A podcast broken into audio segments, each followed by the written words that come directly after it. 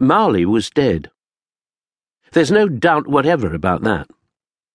The register of his burial was signed by his sole executor and sole mourner, and Scrooge's name was good for anything he chose to put his hand to.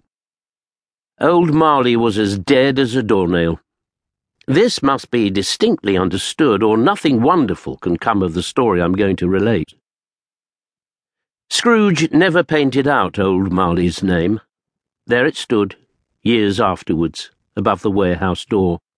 Scrooge and Marley. Oh, but he was tight fisted, Scrooge.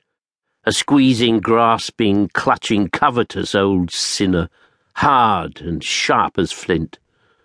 The cold within him froze his old features, nipped his pointed nose, and shriveled his cheek.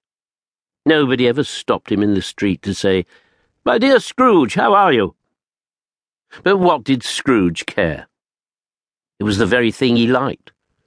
To edge his way along the crowded paths of life, warning all human sympathy to keep its distance. Once upon a time, of all the good days in the year, on Christmas Eve, old Scrooge sat busy in his counting house.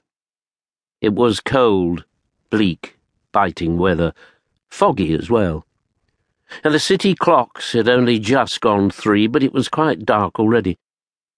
The door of Scrooge's counting house was open that he might keep his eye upon his clerk, who, in a dismal little cell beyond, a sort of tank, was copying letters.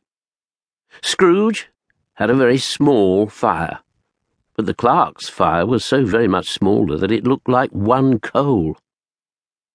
Suddenly, a cheerful voice cried, A Merry Christmas, Uncle! God save you! It was the voice of Scrooge's nephew, who came upon him so quickly that this was the first intimation he had of his approach. Ah, said Scrooge, humbug. Christmas a humbug, Uncle? You don't mean that, I'm sure. I do, said Scrooge. Merry Christmas. What reason have you to be merry? You're poor enough. Come then, returned the nephew. What reason have you to be gloomy? You're rich enough. Scrooge, having no better answer ready on the spur of the moment, said, Bah, again, and followed it up with, Humbug. Don't be cross, uncle, said the nephew. What else can I be when I live in such a world of fools as this? Merry Christmas.